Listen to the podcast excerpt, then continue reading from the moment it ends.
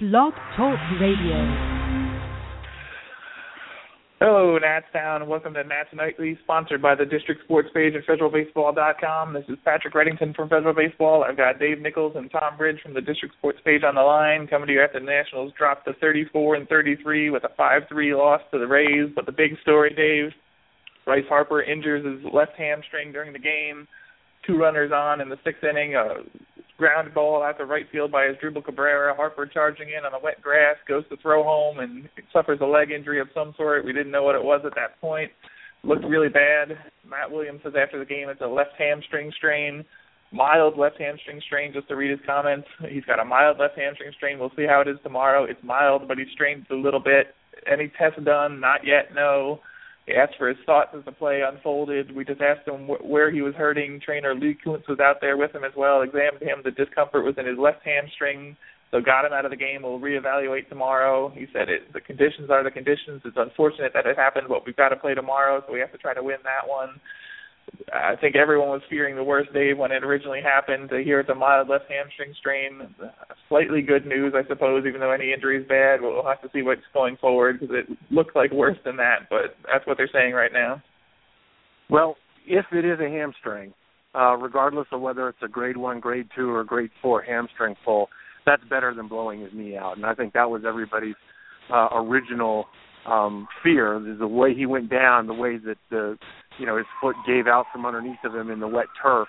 Uh, it's really easy to hyperextend or you know tear meniscus or or ACL or whatever. So um, you know he could tear the whole hamstring for all I care that it wasn't the knee.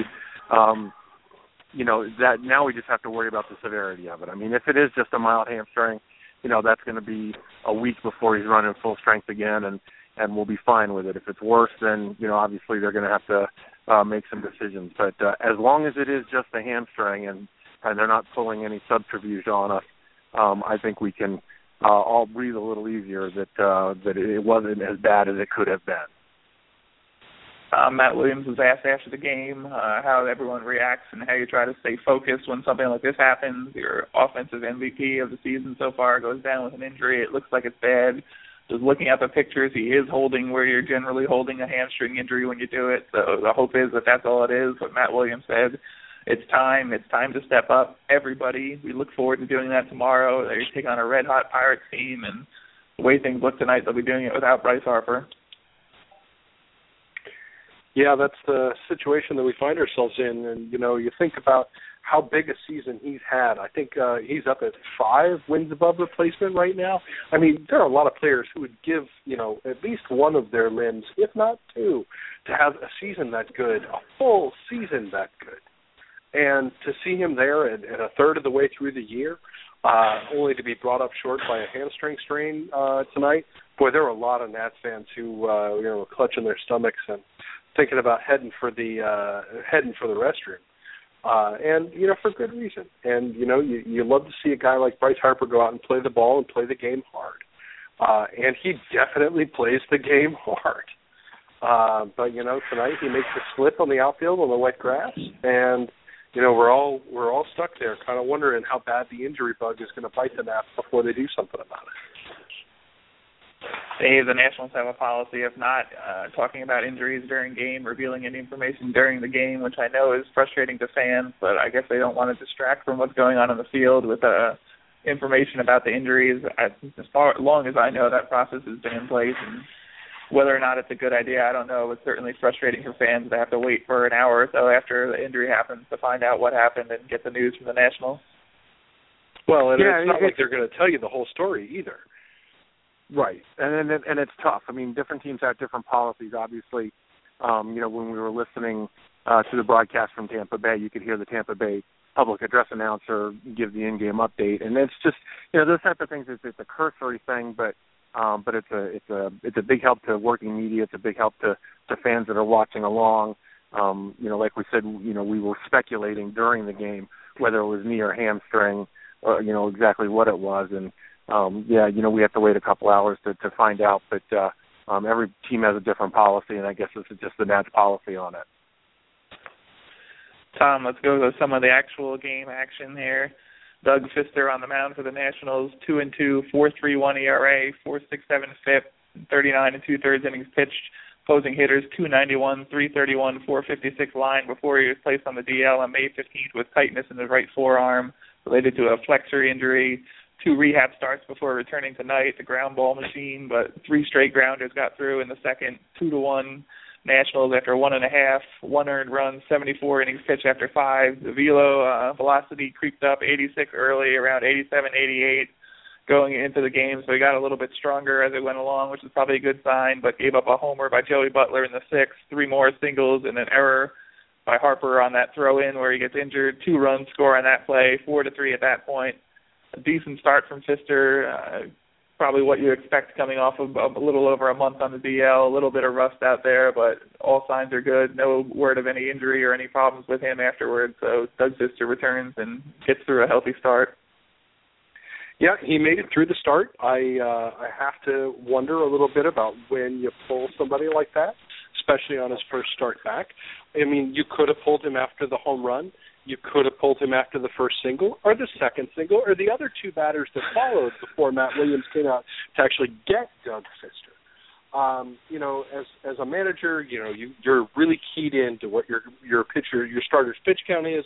You're keyed into where his location's working and where it's not, and you're aware that there are limits, especially coming right back after uh, the DL. And I'm just not sure Matt Williams was keyed into any of that tonight at all. And for a guy who keeps telling everybody that they need to step up, I certainly think I'd like to see more out of Matt Williams's uh, bullpen management than what we've seen out of him so far this year. Uh, for for him to leave Fister out there to rot on the vine for a good solid 15 pitches past his expiration date has me wondering, um, you know, is he really the person to be asking that question? Dave, what do you think of a Fister start? I saw you tweeting about pitch pitch to contact not working when they go through the infield and pitch to, pitching to strikeout being a better philosophy. Humorously, I'll note. But what do you think of Fister overall on the mound and what you saw from him tonight?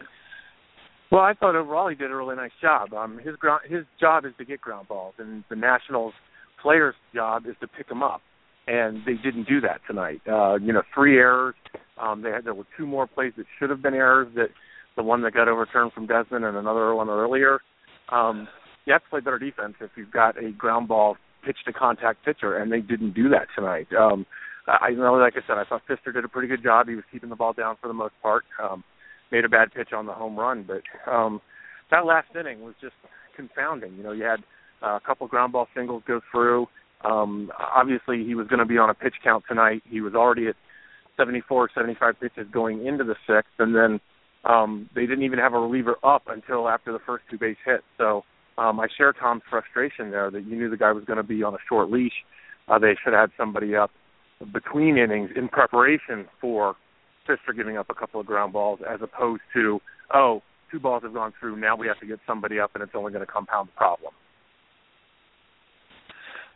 On the opposite side of the mound, uh, not the opposite side of the mound. There is the opposite side of the mound, but opposing Fister tonight, Chris Archer, four and zero oh in seven outings since his last loss, one four nine ERA, two oh six, two thirty six, two fifty seven line over that stretch.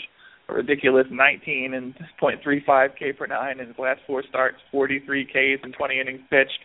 Five and zero oh on the road this season with a league low road ERA of 0.51 going into the game. He'd allowed just two earned runs in 30 innings, 35 innings pitched before tonight in his road starts, regardless of what Fangraphs splits say they're wrong. Fix them, Fangraphs. So of course he gives up two earned run in the first tonight, two nothing Nats early, three one after two. He kind of bounced back and steadied things after that, put together a decent outing in the end. Really impressive right hander out there. Matt Williams actually compared him to Max Scherzer a little bit about, uh, in the way he uh, can throw 93, 94 the whole game and then dial it up when he needs to. But uh, an impressive start in the end, even though he was really shaky at the start, Tom. Yeah, Chris Archer was uh, was the real deal tonight, and it was certainly a joy to watch him work and not get frustrated by the fact that he was falling behind. Uh, you know, he takes that liner off of his uh, ankle there in the first, and boy, I was going to say I got real nervous after that ball it hit him just uh, you know straight at the middle off Harper's bat. Uh, and uh, you know, but he rallies. He manages to prevent the damage. I mean, the only person who had the only people who had really really good nights tonight were Yunel Escobar and uh, to a lesser extent Danny Espinosa and uh, uh, um, but you know the two of those guys have real solid nights, and that's what you really want to see. Uh, you know, Denard Span had a couple of hits tonight, but uh, and Archer was not a, a uh, invincible pitcher out there, but boy was was he putting up some solid numbers and putting up some solid uh, command tonight. Dave, uh, I keep going back to incidents in the second inning where the Nationals could have added a few runs.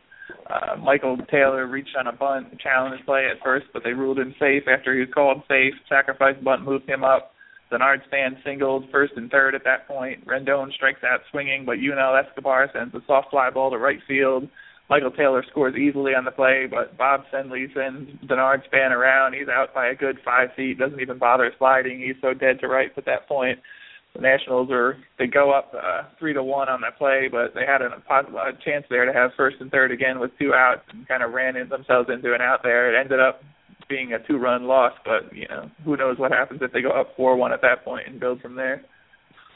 Yeah, you know, um, in a previous life, I got in trouble for criticizing a third base coach, and uh, I know it's it's a very difficult job. But uh, um, when one of your fastest players gets thrown out by that much, um, it's obviously uh, you know a, a pretty tough call there. Um, look, this was the night to get to Archer. Archer's one of the best pitchers in the American League. Um, he was okay, but he was not great. Um, you know, like you said in that inning, he was giving up a lot of contact, and um, with your best hitters coming up, it really seemed like um, seemed like a poor choice at the time to, to send Span there, um, especially since uh, especially since Archer was giving up so much contact at that point. Tom, one offensive highlight, I guess, outside of what we talked about already. Yunel Escobar, his third five for five night, scores one run on the night. Even managed uh, five for five, third five for five hit on the night. I'm just trying to read my notes and once again finding my chicken scratch illegible. But another big night by him. Matt Williams said his approach at the plate, his short swing, is what allows him to do what he does at the plate, and really keep, continues to impress. 331 average on the year, even if it is a lot of singles for I believe they uh, said uh, at the beginning of uh, the, the end of the broadcast tonight on the TV crew that there have been not, something on the order of nine five-hit games across all of MLB this season, and to, you know Escobar has three of them so far. So to say that you know picking him up in the off season has been a, a good move is uh, understating the case substantially. And uh, he was going to say tonight he got he gets erased once or twice on double plays, uh, on on on rough calls there, and that's that that's what you need. That, that that's not what you need to see when you've got a guy hitting the cover off the ball like Escobar is. Uh, you know, he and Denard Span have been, you know, really the the, the hit the, the hitman for for the Nationals this uh, last couple of weeks, and uh, it's definitely a joy to see them continue to work the count, to see them continue to uh, make good contact, to actually, you know, drive the ball up the middle and keep the line moving because that's what the Nationals need right now. They don't need more power, although they can certainly stand to have it. Uh, they need more guys who can do what uh, Span and Escobar do every night, and that's just keep the line moving. Dave, you weren't on the show yesterday, so before we wrap up, I wanted to uh, talk to you about Stephen Strasburg's rehab, rehab start. There were a few reports today, including one by uh, Matt Williams on MLB Network Radio that said he hit 100 on the radar gun in, Har- in uh, Harrisburg, sat around 96. I was talking with Tom about it last night. He was kind of taking advantage of some double A hitters, throwing fastballs up high, curveballs in the dirt that they were all chasing. But overall, a good start from Strasburg. It looks like he's going to be coming back to the majors for his next one, though they haven't officially announced that yet. We got Joe Ross, Max Scherzer, and Gio Gonzalez going in the next three, but possibility is that Stephen Strasburg is going to be back after that. Well, let me say right off the bat that I don't believe for a minute that he hit triple digits. He hasn't hit triple digits in the major leagues for three years, so um he might have hit it on the gun, but that gun wasn't calibrated very well. Um he didn't give up he didn't give up a whole lot of contact. He didn't walk anybody, he struck out six. So um yeah, he did what he was supposed to do against minor leaguers. The, the big thing is that he was able to go out there and, and apparently throw all his pitches and according to Barry Svrluga, who should know Strasburg as well as any reporter in DC, said he looked comfortable on the mound. So um, I'll take Barry at his word that, that he looked comfortable. Um, obviously, I didn't see him pitch, but uh, um, as a big thing is going to be the proof in the pudding when he gets back on on the major league hill. He's he's got to be healthy. Um, he's got to be able to throw all his pitches and and he's got to be Stephen Strasburg. I mean, this team needs him. I mean, you you look at the roster up and down. They're missing three hitters. They're missing two of their starters. um, you know, Matt Williams can say we need everybody to start pulling their weight or whatever the heck he said tonight uh, in the post game. But the fact of the matter is, the Nationals haven't been on the field all season long. You know, they've had injuries all season long. They haven't been able to put their real team out on the field. And even when they have, with Jayson Werth and Ryan Zimmerman in the lineup, they haven't been Jayson Werth and Ryan Zimmerman. They've been shells of what they were. So um, this team is right now is, is two thirds, maybe three quarters of the Nationals. Um, you know, people can um, you know, call for Williams' head all they want and, and, and complain and pull their hair and, and grind their, grind their teeth and everything else. But we still haven't seen the Nationals. You know, we kind of went through this last year in April and May when they had all the injuries early, and then they went on to have the best record in the major leagues from, you know, from the first of June or first of July on, whatever it was. So um, I, I'm willing to be to show a little bit more patience overall um, because we haven't seen the Nats on the field yet. But but Stephen Strasburg getting back on the mound and being Stephen Strasburg will go a long way into helping that. Yeah, unfortunately, uh, Bryce Harper joins the injured likes of Jayson Werth and Ryan Zimmerman as well. So before we wrap up here, any thoughts on what they do if Bryce Harper misses any significant time? I know we're jumping the gun, but might as well talk about it and what you think the Nationals are going to do if uh, Bryce Harper does miss some time, Tom. I was racking my brains to try to think of who they're going to call up to take place in the outfield. They might just call up an infielder and move one of the guys who's been playing, uh, Clint Robinson or one of those guys out to out, the outfield for now. Has Danny Espinosa played right field yet? I don't think he's played right.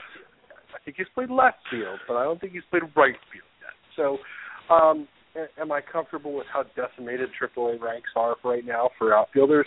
No, no, that doesn't make me feel good at all. So I was going to say, let's hope that Harper is really just day to day and not the Nationals version of day to day, which probably means he has cancer or something. Uh, no, oh, but uh, you know, let's but let's see how we let's see how he handles it. And I'm not gonna I'm not gonna go you know scrubbing through the through the AAA lineup just yet. Dave, anyone pop into your head before we sign off? No, there are no options. You'd have to move Taylor over to right field and put Espinosa out and left and have Clint Robinson at first base, and and that ladies and gentlemen, is a spring training lineup. Um, you yep. know, if you want to compl- if you want to complain about the Nationals not contending with la- that lineup, be my guest. that's night. That's nightly for now. The Nationals drop a five through three decision, thirty four and thirty three overall on the night, on the year, whatever. Uh, Nats Nightly, sponsored by the District Sports page and FederalBaseball.com, at Nationals DSP for Dave's musings on the Nationals, at Tom Bridge DSP for his, at Federal Baseball for us. I apologize for the scratchy nature of this broadcast if it sounds in your ears like it does in mine. Not as bad as it's been before, but our blog talk radio hosts are great people, and I'm sure it's just a one night problem, so hopefully it'll be cleared up tomorrow. Talk to you guys then. Have a good night, everybody. Doghouse says go Nats.